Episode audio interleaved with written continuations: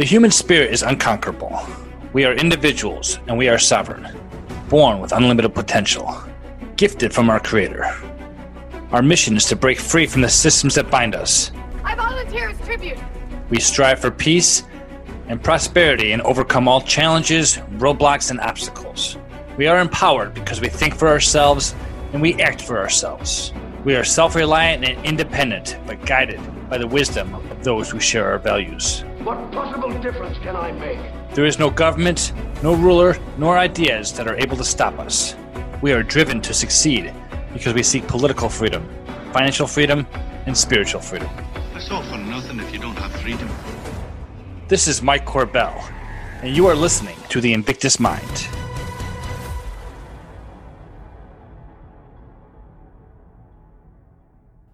Well, hello again, good people. How's everyone doing? You have reached the Invictus Mind podcast, and this is, as always, your host, Mike Corbell.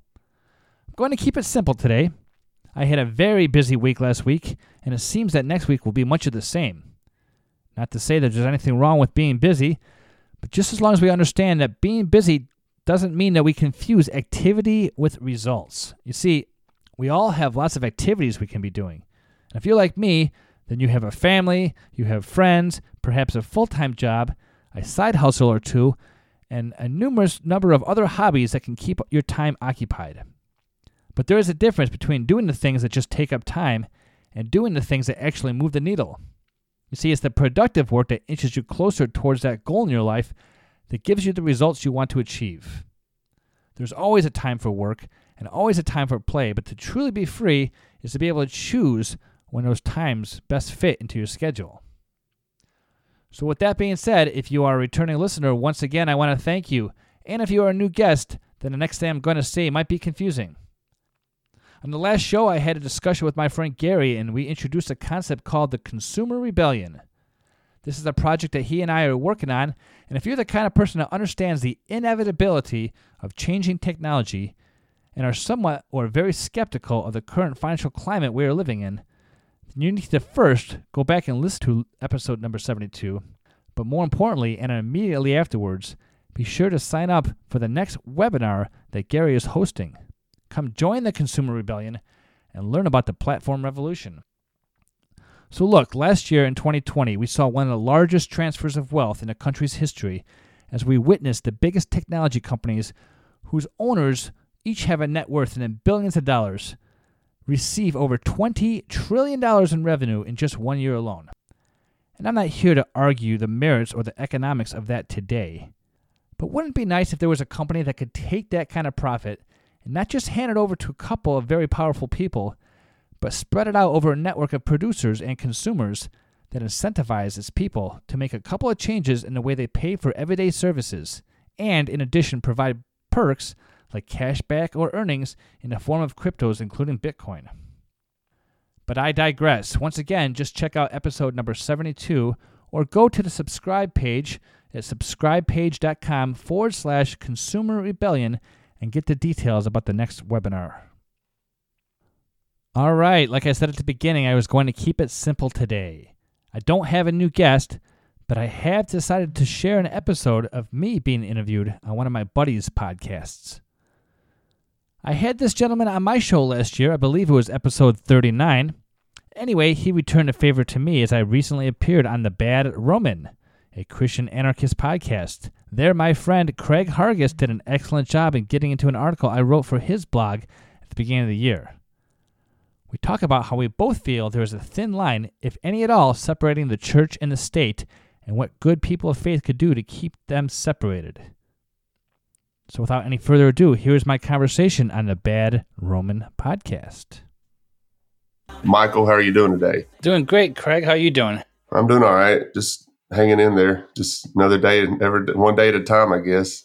But before we get started, why don't you give us a little background of yourself? Well, I am actually an entrepreneur and a podcaster. I spent about 15 years of my life as a financial advisor and uh, what that means is I sit down with clients and I figure out how to get them out of debt, how to uh, invest in the future, things like retirement planning, uh, emergency fund savings, and uh, kind of gotten out of that as a full time job. I still have a handful of clients, and I've been focusing more on just building a business via online and, and doing some podcasting. How's that working? You staying pretty busy? Yeah, well, I mean, I'm getting some good guests on a podcast, and uh, I, have spent a lot of time learning about uh, internet marketing and affiliate marketing over the last year as everyone shut in because of COVID 19. I, I, said, well, I'm not going to just sit around and complain. I'm going to actually develop my skill set and, and learn more about uh, this technology that I've kind of wasted most of my life not learning about. so now I think I'm caught up. up to speed for the most part.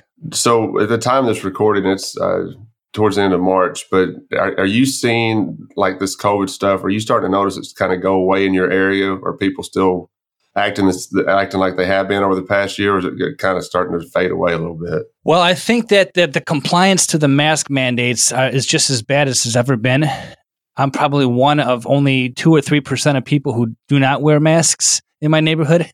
There's like a 97 percent compliance factor here but I don't really know how many people are, are getting sick or whatnot because I don't really pay attention to that anymore. I just live my life. I, I told my wife to stop worrying about uh, COVID and just live life because I think that's the, the main cure to everything. Right. I agree. I was just curious because since I've moved, I've moved a little further away from Memphis, and Memphis is still pretty, you know, being Memphis, but it's a little different out here where I'm at now in Oakland. But there's still some, you know, still running around. I was in the post office the other day and I got thrown out because I wouldn't wear a mask. And I'd already cleared it with the postmaster that I could come in and grab my mail and wouldn't be a problem. But the guy in there, I like to call him a little tiny tyrant, was being pretty uh, rude about it. And he already he already knew the situation, so I finally just had to get back on the phone with the postmaster. And now they just bring the mail out to me because we're they're just now getting mailboxes set out of here, set up out here at, the, at our neighborhood. So that's been a, a nightmare and a pain to deal with. Yeah, uh, you know, there's a lot of restaurants that let you sit down inside, but they still make you wear a mask at the door. And I just don't even go to those restaurants because that just that illogical uh, action of walking through the door with a mask on and sitting down, it doesn't make any sense and it irritates me.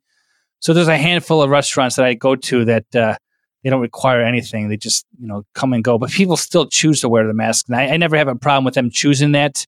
But uh, as long as people don't harass me, I you know I'm good with it. Yeah, I'm, I'm kind of curious. I've been seeing that too with some restaurants. I think I've been kind of following Texas since they ended the mask mandates down there, and especially Dallas area. They're they're really a lot of the restaurants are still making people wear masks. I'm really kind of curious if this would be kind of a, a, a good case study for how the free market might actually work. Are people going to choose to go to certain restaurants depending on masks and this and that, and how those those businesses will survive with that as, as well.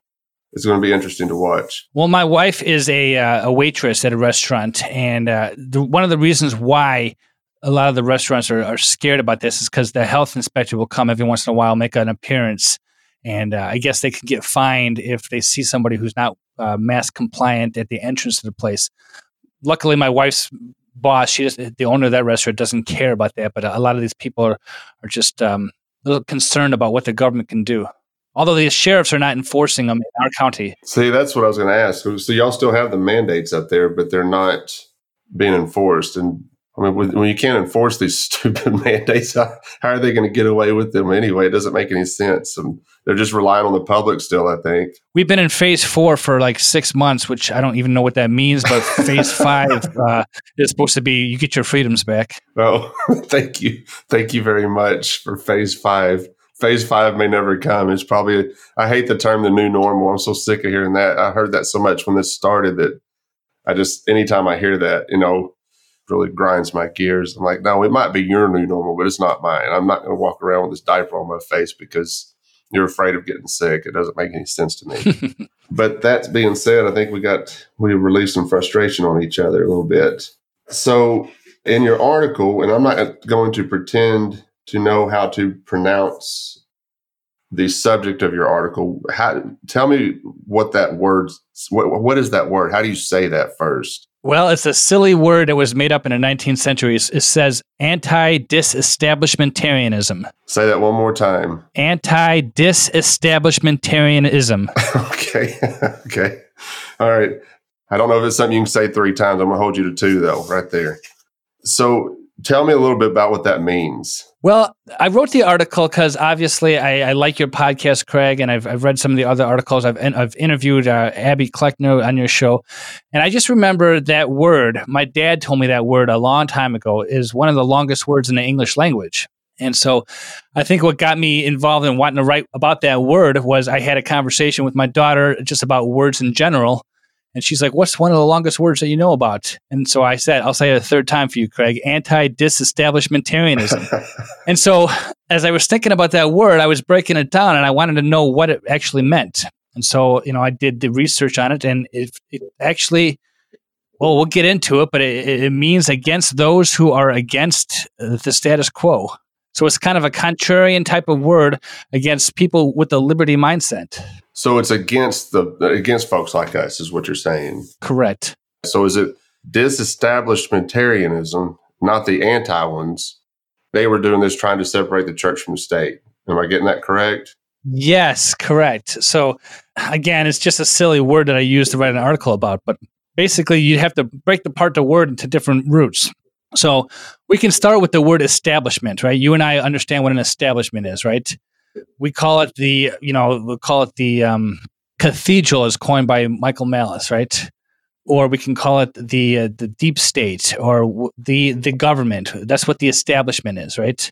And so when you actually have a, an establishment, then you have people who are going to naturally be against the establishment. Now, in my article, I talk about the the root uh, of the word Aryan, A R I A N, and not to be confused with uh, those who are white supremacists. Aryans, Aryan is just a root word in English that means a group of people that f- follow a similar ideology. So, establishmentarians would be those who are in favor of government, those who are in favor of the establishment. Now, the ism is actually uh, that's a philosophy. So you have an establishment, you have establishmentarian, who's an ide- whose ideology is in, in, favor of the government, and you have a group of them. Okay, so that's uh, establishmentarianism. Now, disestablishment would mean to break it apart. So if I believe that I want to get rid of the establishment or I want to break apart from the establishment, I would be a disestablishment and my philosophy or my ideology would be disestablishmentarianism. Now, put four letters on top of that anti disestablishmentarianism is those who are against the people who are against the establishment.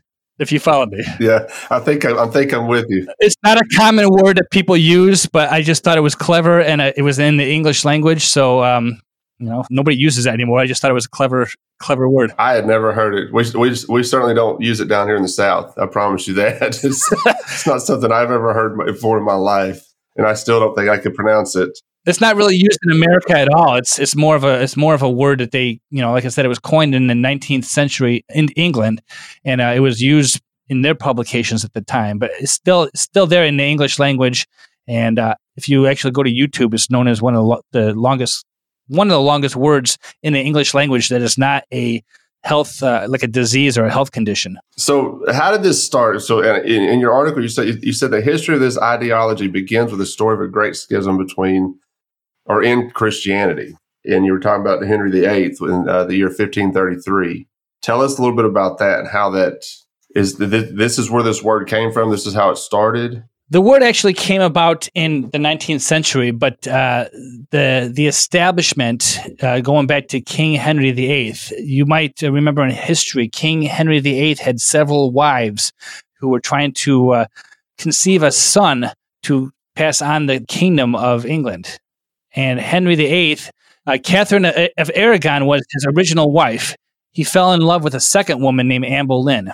Anne Boleyn was his true love Catherine of Aragon was his first wife that he wanted to divorce from. And in that time in history, you had to actually seek annulment through the Pope. So you got to go back in history and, and, look at how all these kingdoms and, and their the the way that they actually made truces with each other. The kings and queens would marry each other from different countries. So the, the Roman emperor might have a son or daughter who might marry uh, somebody in England, for example. And so there was all kinds of different uh, ways that they set up the kingdoms. The main theology at that point in time was Roman Catholic. And so the Pope had the ultimate say as to who would be married and who could not be married. The Pope would not grant his uh, divorce because he was afraid of the other king uh, of the Roman Emperor Charles V. So this whole thing with Henry VIII, he wanted to actually have a son. His first wife would not let him have a son. He fell in love with another woman named Anne Boleyn, and uh, she could not uh, conceive a son either. So, as legend has it, King Henry VIII had like seven or eight wives, and he would keep killing these wives because they wouldn't conceive a son, and they didn't know anything about uh, you know genetics or anything like that, and how uh, uh, the chromosomes worked. So they didn't know why he couldn't have a son. So he just blamed the women and either divorced them or killed them. So at that point in time, King Henry VIII, he kind of had this uh, uh, this mindset that uh, he was going to ignore the edicts from the emperor and, and basically say, "I'm going to do what I want to do because I'm the king of England, and the heck with this pope over there in uh, in Rome. I'm going to come up with my own church. I'm going to create an establishment that is going to have a, de- a declaration of uh, we're going to be a church. We're going to call it the Church of England." So the Church of England was established uh, in eight, in 1534, which basically meant that uh, everything that the king said was what the religion was. So the divine right of kings came from that thought process. The Church of England was the main uh, theocratic entity then. Well, next time I have a girlfriend that is upset with me about anything, I'm going to be like, "You, at least I'm not King Henry the Eighth. You could have been, like, you could have had a lot worse than me." next time I hear any complaints from a woman, I'm going to be like, "Let me tell you about King Henry VIII. That guy was pretty bad." Yeah. So finishing up with that, it was it was not until the mid 19th century that people started to question this order. Some people wanted to disestablish the Church of England as it was constituted and engage in their own form of faith and religion, but it was unclear if seeking freedom of religion would be possible under the current establishment. You want to go into that a little bit? Yeah, well, so 1534, you know, that's right when the uh, the Enlightenment period of human history started happening no, it wasn't that far before then we heard of people like Martin Luther, right? And in his 98, 96 theses, right, that he put on, on the chapel in Rome. So you had movements like Lutheranism come into play and, and some of the other major religions. And so the Anglican faith that was the Church of England, we had people who are like thinking, well, I don't think they really follow the scripture the way it should be. They, they started reading about Martin Luther and some of these other religions there was no freedom of religion in England at that point in time. If you were going to practice faith, you had to practice in the Church of England. You had to be part of the Anglican faith. You couldn't become Catholic, for example. You couldn't become Lutheran. You couldn't become any number of the Protestant sects that were out there. Uh, they were forbidden in the state. And so when uh, when these people wanted to create other churches, when they when they were enlightened and they had other ideas of faith, they decided that they were going to try to break away from the established rule that was in England, from the Church of England. Are you talking about Chalmers? I'm trying. I'm reading ahead in your article a little bit. Yeah. So, I mean, Chalmers was one of the top uh, people. He was a Scottish minister. Uh, you know, he was. Uh, he argued in favor of non-intrusion ideology. He wanted to have a free church to stay away from the government. You know, that when the government and the church are mingled together, then most of their laws are going to be they're going to be in conjunction, and we and we know here in America that we don't want any kind of religion to be mixed with uh, with government edicts because then it's just it's a bad situation. No, sure, yeah, and you see the entanglement. It seems to be getting worse and worse. Now, you said, and from this thinking comes the long held conservative belief that the traditions upheld by the 18th and 19th century people of Great Britain and the United States were largely biblically based, and that the laws corresponded to these faith traditions. Do you believe that? Do you believe that the the laws of America go, coincide with, say, the, the teachings of Christ? Do I believe the laws of America coincide with the teachings of Christ? That's kind of a loaded question. Sure, it is. That's fine. yes and yes and no. I mean, you can see good. You can see the the good and the bad. I mean, so one common mistake I think that a lot of people think about the founding fathers of the United States of America is that they were all Christians. And if you actually study history, they were not all Christians. We had all kinds of faiths, the founding fathers. Thomas Jefferson, for example, was what's known as a deist. Deism basically did not uh, say that there was an actual God, didn't not accept that Christ was a savior. But to my understanding, deism said there is a higher power. We should probably pay attention to uh, some of the principles that the higher power teaches, but it's not exactly the the gospel of Jesus Christ. So the founding fathers, you know, they wanted to create a, a, a world where we're going to let people freely practice religion as they see fit, but we're going to create laws that are you know keep the public safe. I mean if you look at the 10 commandments i'm not i don't have them in front of me but you know thou shalt not kill seems like a good law to have right? So there's laws against murder right? Thou shalt not steal as in the in 10, in 10 commandments. So they created laws about stealing. Now in other 10 commandment laws you know thou shalt have no other gods before me it's a 10 commandment but nowhere in the law system of the united states is, is thou shalt have no other gods before me. I think that's a little different bef- uh, you know when you compare it to England, right? The, the king, they they they saw themselves as almost uh, godlike figures. The divine right of kings is something that the Church of England came up. So if you have uh, if you are a king, then you are appointed by God, and your your law system is based on whatever he says. You know, it came from God. I, I was appointed to be king by God. So therefore, whatever I say is the law and is holy because there I'm, you know, I'm the highest form of government there is besides Jesus Christ Himself. Well, the reason I asked you that because um, I don't know if you listened to our episode with Mike Gaddy. We've talked about secession, but I've got him coming back on, and we're going to talk about uh, the Constitution and whether it's a Christian document because a lot of the, the, the right believes that it was somehow God breathed that they were following Christ when writing the Constitution. It's not even true, but uh, the, that's why I asked you that question, just kind of lead into that. But because you said something else interesting in the article, I think it still holds true today because I've always used to believe that you could legislate morality. That's just not true. But you said something in there and it said policies regarding things such as same sex marriage, drug usage, prostitution, and militant atheism need to be legislated or outlined by the state. Conservatives believe that without the establishment, morality would cease to exist in society. That's they do believe that. I mean, I because I was one of them. I believe that that we that we could somehow legislate morality when it came to same sex marriage or stuff like that. And I've told this embarrassing story about myself on Chris Polk's podcast, and we had me and Abby on that when the Supreme Court struck down the uh, or they made same sex uh, legal same sex marriage legal.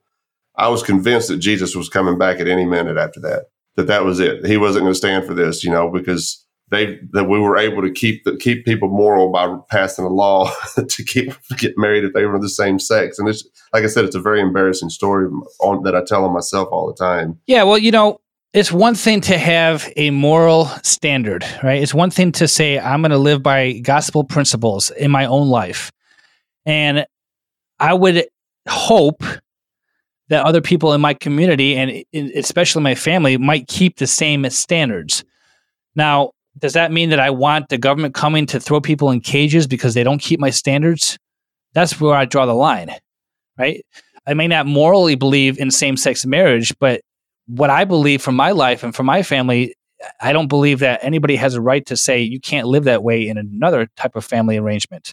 I don't want people thrown in jail for for making decisions on their own. You know, we all have to answer to God individually anyway. You know, there's there's sins that we commit, and there's sins that the sin of uh, omission and the sin of commission, right? So, except for the grace of Jesus Christ, nobody is going to be saved. And whether I engage in homosexual activity or I'm just a shoplifter, both are sins in the eyes of Lord. At least that's my understanding. But I live by a standard that hey, don't steal other people's stuff. So yeah, there might be a, some kind of punishment for that. But when people want to have uh, personal relationships, I don't think that that's hurting anybody. It might be, a, you know, quote unquote, against the the gospel principles in the Bible, but why should the state come in here and, and, and say you can't do that and throw them in jail? Well, it's a common question I, I get from uh, people that just find our podcast and it, is about same sex marriage. And you know, I used to, and I heard Shane Claiborne say this. I've been, I've got him coming on as well, but I've, I've listened to some of his stuff on some podcasts he's on. He said something. Goes, I used to have a, a lot of strong opinions about homosexuality and I didn't even know a gay person. He said that just doesn't make any sense, you know. And he, he knew somebody in college that was uh, attracted to the same sex, and he was having he was struggling with it, like God had made a mistake, and he was he was contemplating suicide. And he's like, if we don't have a place in church for this guy, then what what do we become? And but anyway, like I get this question quite a bit from people And I've gotten to the point now where I just, it's to me, it's none of my business. I don't think the state should be involved with it, period. I, they shouldn't be involved with, with marriage. That's, that's between two people, same sex or not. That's, that's their business.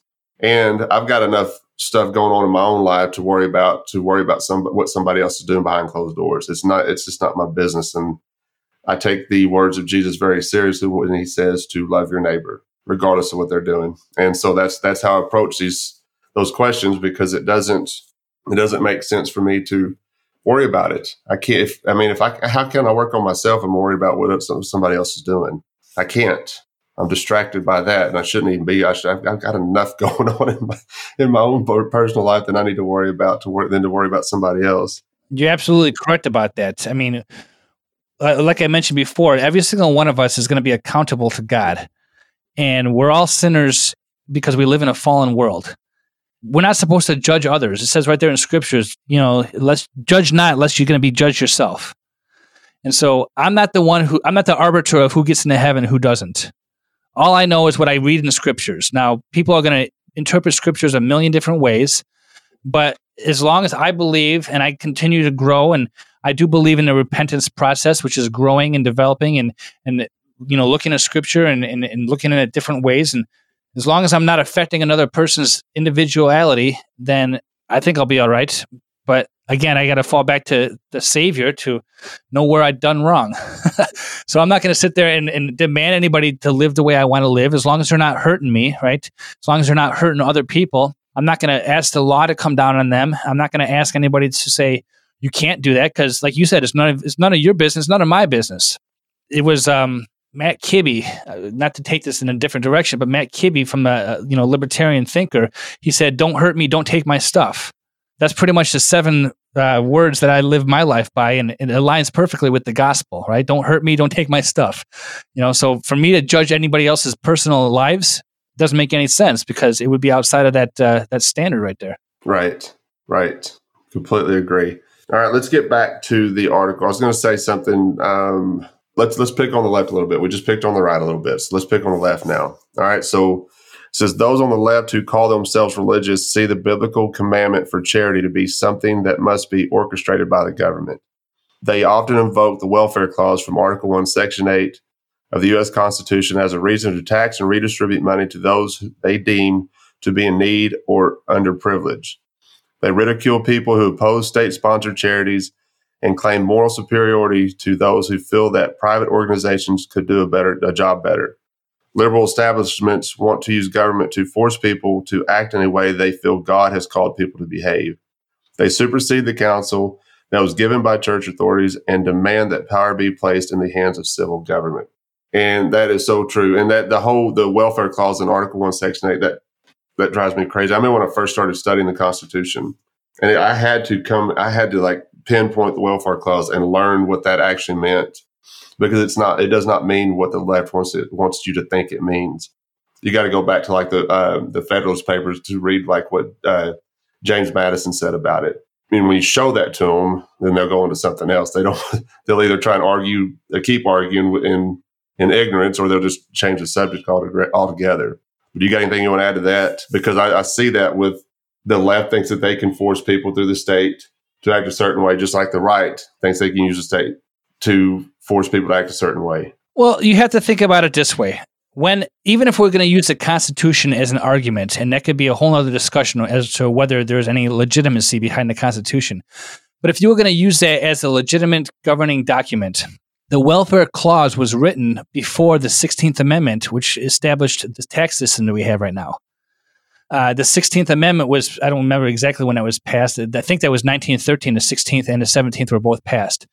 And so we're talking 120 years of U.S. history before they even were able to tax people on their income. Not to mention all the other ways that they get our money, right? You and I probably both agree that taxation is theft. And so, you know, what did they mean by welfare versus, okay, I'm going to steal your money today because I have a uh, an amendment that says that, you know, you, you owe us tax money and we're going to pay for all these things that they're not even accountable to what they take our money for and, all these other diff- types of welfare systems they have. So then you go on to say, of course, there remain those who are fundamentally opposed to religion. They may be agnostic or atheist and fall anywhere on the political spectrum. These people seldomly stand silent when issues such as prayer in public schools or public display of religious texts arise, such as allowing the Ten Commandments to hang from municipal, municipal buildings because it offends some of them. However, this understanding of the separation of church and state is also flawed. Now, let's talk about that. I want you to talk about that a little bit because I think people don't understand understand what the separation of church and state actually means. What does it What does it mean to you? Well, for me, it's that the the basic belief system that somebody has, whether they believe in Catholicism or they believe in Protestantism or they're uh, a Latter day Saint, or they're a Hindu, or they're a Muslim, any of that kind of stuff, is going to have its own kind of faith tenets. Most of modern Christianity and, and what they call the Judeo Christian systems, you know, they, they can root back to the basic 10 commandments, right? And we talked a little bit before about how the Ten Commandments, half of those commandments are basically, you know, don't hurt other people, you don't steal from them, don't uh, don't kill them, things of that nature. So those laws make sense, but when it comes to believing in God, which God are you talking about, right? I mean, you and I might sit there and agree that there's only one God, but if you talk to a Muslim, if you talk to uh, a Hindu, they would disagree as to which God we're referring to. So for the government to come in and say, well, you're only allowed to worship this God, that would be a gross intrusion on, in, you know, in my opinion. Like we should have the freedom to, to worship as we see fit whatever God. You know, some of you atheists out there might laugh at the Christians, say, you guys believe in a spaghetti monster in the sky. Okay, well, we can have a theological discussion, but I should have the right to worship the spaghetti monster, and you should have the, wor- the right to worship nothing. So as long as like we're both living in this world and we're not hurting each other, what difference does it make what we believe? I think that's the start of separation of church and state. My my most basic understanding of separation church, church and state, and it has evolved the longer this project has gone, but especially since I started studying the early church some. But the base, my basic understanding of it is when people want to be allowed to pray in school. Okay, let's just use that as an example. Especially the left will throw this out there. No, that's separation of church and state. Well, that's not what that means to me. Separation of church and state actually means to me and correct me if I'm wrong, it means that the state cannot dictate who we worship or how we worship. That's it. It's as simple as that to me. Now, when I said it, my understanding has evolved over, you know, since we started this project, is it means that the, the church, the followers of Christ, are to be completely separate from the state, period, in all aspects. Shouldn't be running for office. We should not be promoting politicians. It's it is not it's not it, there was nothing about the life of jesus that shows that he tried to work through the state to get his message out there. And that's and he left that up up to us when he went to be with the father.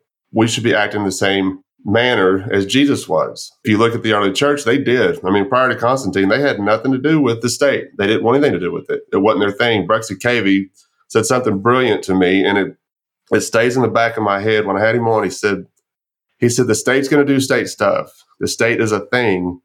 He said, but it's not my thing. He said, we may have some very strong opinions about what the state's doing. And, you know, as anarchists, we're going to have strong opinions about what the state's doing, obviously. But as Christians, it's not our thing.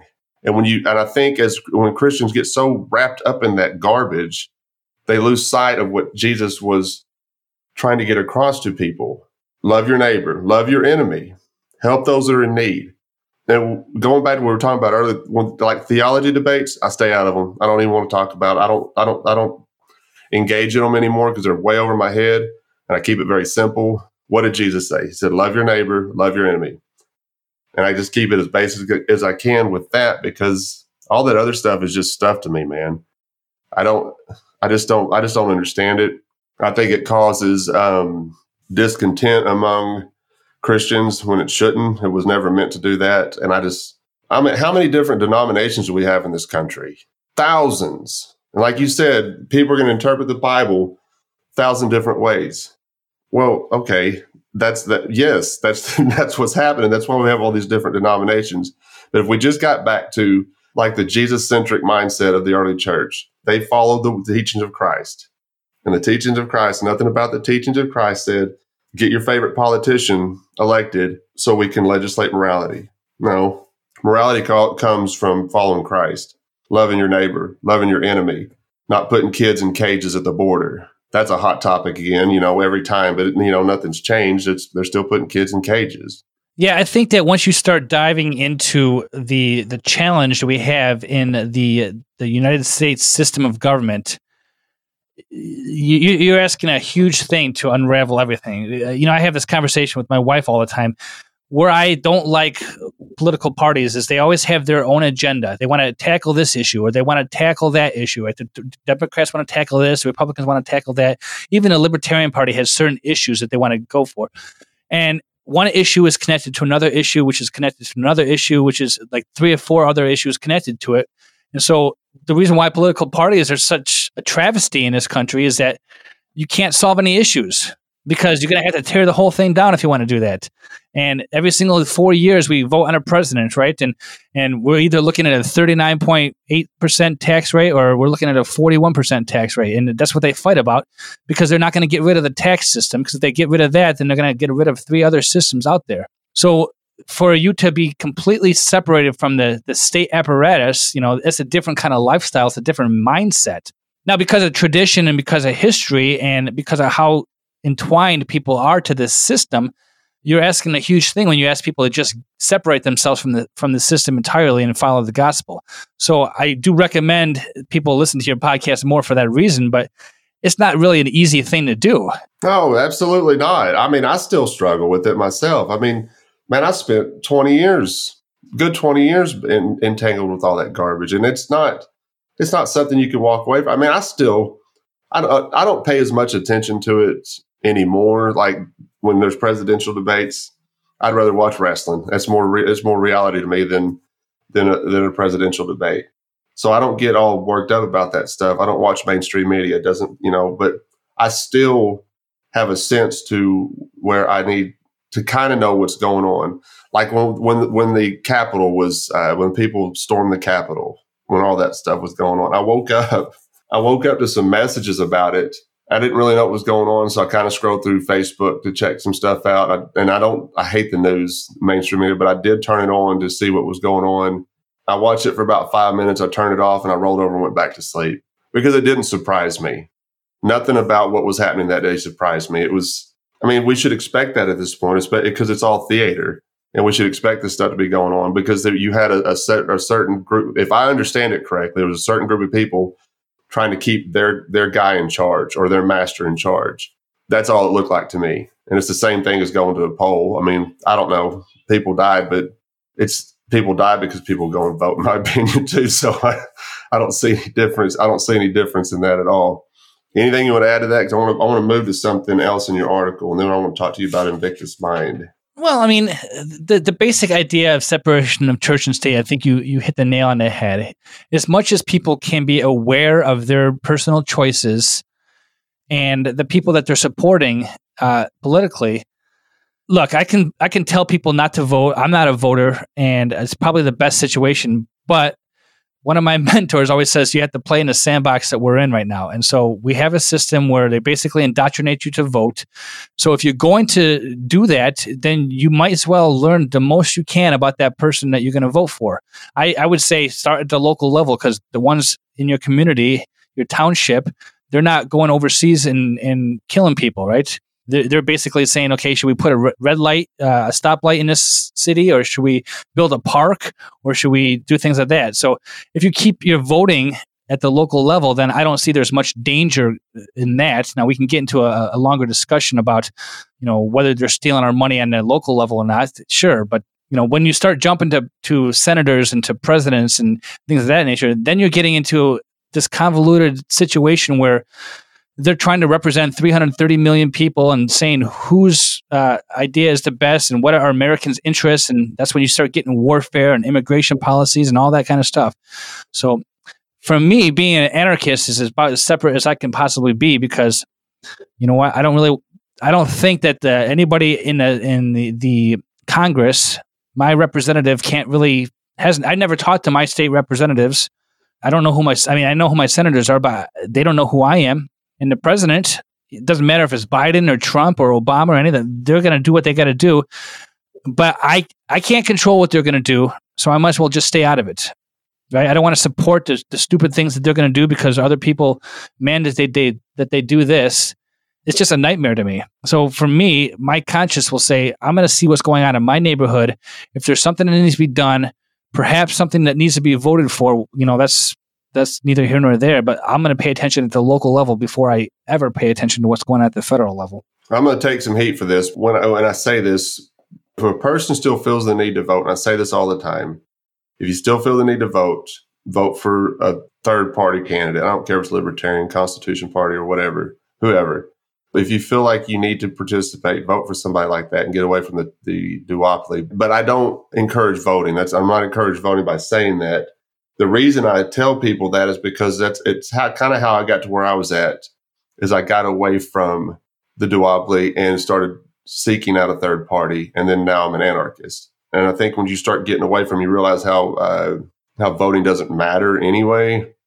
Then you can kind of be like, all right, then what am I doing? And like you said, you don't want to be a part of it. You don't want to be complicit in what's going on either. I think if a person's voting for, especially the two, the Democrat or Republican, you're complicit in everything that they're doing. You know what they're going to do. They say a lot of things on the campaign trail and they don't follow through. And we know this. History's proven it. So why would you want to be complicit in that, especially as a Christian? And we can talk as an anarchist, it's one thing, but as a Christian, it makes absolutely no sense to me to participate in it whatsoever. Right. At this point, the uh, the federal government is so large. And uh, I mean, you can use the word evil all you want. Yes, it is. And I don't even know if evil describes what they're doing now, man. it's there's right. got to be another word for it, right? But I, I have literally no say in what country the United States is going to bomb next. I have no say in that. So why would I even want to participate in, in a system like that? That's, that's I think you and I agree on that uh, right there. So well, the, the representatives in Congress they don't they don't have a spine to try and stop any of this. They pay lip service to it some, but then it's the same thing happens over and over and over. They're all cowards, in my opinion. They're all liars. They're all thieves. They're all murderers. They're all complicit in it, and I don't understand how anybody, especially as a Christian, can get on board with that stuff anymore. All right we could go down a whole rabbit trail with that. Let's let's. You said something about George Washington. You said in your article you mentioned a letter that George Washington wrote a letter to a Hebrew congregation where he said, "Everyone shall sit in safety under his own vine and fig tree, and there should be none to make him afraid." Do you believe that to be true today? Do I believe that we live in a situation where none are afraid? I don't believe that. I think at this point in time, many people are afraid. um, but basically that that what Washington was saying is like, listen, you guys are Hebrews, and you can believe in you know Judaism, and you can believe in uh, in Yahweh, and you know. I don't even remember if George Washington was a Christian. I don't think he. I think he was also a deist. But he's like, listen, we're, we're going to live peacefully together under the same banner called the United States, and you guys have your congregation, and uh, you not have to worry about any government coming in and, and saying you can't worship that way. I really think that that's what the, conversation was. Okay, and there's one last thing in your article. This kind of goes back to what we were talking about a little bit ago. It says it goes without dispute that many atrocities throughout the history of the world have been committed in the name of religion. Much suffering has been realized in the name of God by the subjects of kings, magistrates, presidents, and worldly authorities who have exploited religion to conquer and pillage. That's still happening. That is still happening today. And I don't see that it's going to stop at any point as long as there's a state. I don't see, I don't believe that we're going to see the state fall in our lifetime. But I don't believe if the state did fall that there would be chaos either. I think people would kind of we would figure it out on our own. Well, if you compare what's going on in the United States of America and you look at what happened with the Roman Empire, which was uh, well, the British Empire was in between the two, but if you look at the fall of any one of those empires, specifically the Roman Empire, you'll see the debasement of currency, you'll see the uh, the lack of morality among the people. Not that not that there was anything law wise with morality. What I'm saying, just a basic uh, individual morality of the people, and a debasement of currency, and then of course overreaching uh, government trying to expand to other countries and grow the empire. All those things are parallel from the Roman Empire and its fall to what's going on in the United States of America right now. We have basic immoral people again, you can point to whatever you decide is immoral, but I think generally speaking, people are have lost faith. People stop going to church in this country. People stop believing in God, and there's all kinds of different practices out there that you know you could say, well, that's immoral. That's immoral. and um, I think just and then of course the the, the debasement and printing of money. The, the the fall is going to be great of the United Empire. You know, United States Empire, and it was the same as what happened in the Roman Empire. So we may not see a total downfall of any kind of government. I don't think we're going to have an anarchist society in our lifetimes. We're going to have something, but uh, I think it's going to be uh, catastrophic when this when this empire, as we know it, falls. And I don't, I, I can't foreshadow what's going to happen or when it's going to happen. But we saw what happened to other empires in world history, and the United States is just the same thing. The same thing that happened to all those empires are going to happen here. Is going to happen here. Right, and I tell people that all the time too. The people that are putting so much faith in the United States government and getting so up in arms about it that you do understand that this is going to fall at some point. It cannot sustain itself, especially at the rate it's going. And they just kind of look at you out of the side of their eye like you're crazy. But and I'm like, you better, you just maybe you ought to think about preparing for a different different path instead of trying to put your faith in them because it's going to happen at some point. It may not happen in your lifetime, but think about what you're leaving to your children and their children and so on and so on because it's going to happen. And, and, it may happen to your child. It may happen to their child when, when it happens. So we need to start looking at a different direction. And I always go back to that direction being Jesus Christ, especially as Christians, just get back on that path and let's follow what Jesus teaches.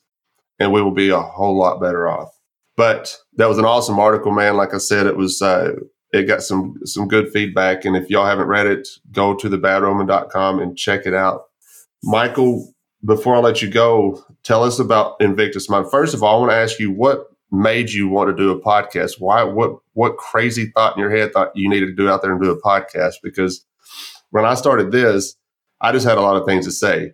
I didn't know what a direction I wanted to go, and it just kind of just kind of fell on me one night that because I was getting so fed up with the entanglement of the Christian with the state, and I was like, "This is what we're going to do. This is how we're going to go about it." But what what made you want to put yourself out there like you have? Well, you know, I got to be honest. You have much more of a focused niche, as they say in your podcast, than I do. I my mine is much more broad topic.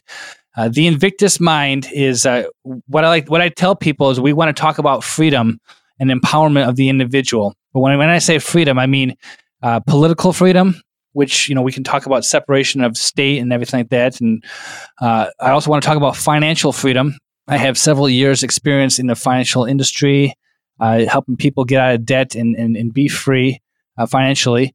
And of course, spiritual freedom is your, your ability to pray as you see fit.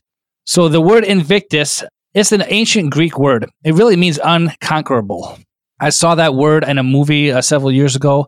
Uh, there was a poem that was came out uh, in the late 19th century, and the author had tuberculosis and he was just like he wrote this poem because he saw himself as no matter what challenge comes my way I'm gonna I have the mindset to get over it because my oppression is only in my mind. And I think that that, that carries true to today's world too. so when I say Invictus Mind, I want to help people understand that they have the power to make change within themselves. I started a podcast because I, frankly, I listen to a lot of podcasts. I, have been doing sales calls for a number of years, and uh, I would be putting a podcast on or I would just uh, one of my side hustles that I do is sometimes I do DoorDash or whatnot, and I'm just driving around. And if I'm spending time in my car, I'm always going to be educating myself. So I figured, well, I, I like podcasts, I learn a lot, and I agree with a lot of what they're saying. Plus, anybody who knows me personally knows that I have a lot to say in all kinds of topics. So if you catch me on a good day, you know, I'll debate with you for, you know, three hours. but the way I, when I set up my my podcast, I I found that I have a challenge of just ranting by myself. Like some some podcasters can just talking to a microphone for an hour at a time. I really don't do that very well. So I, I always want to find somebody who's interested or who's interesting rather uh, that I can have a conversation with. Like you and I are talking about spiritual freedom in a way.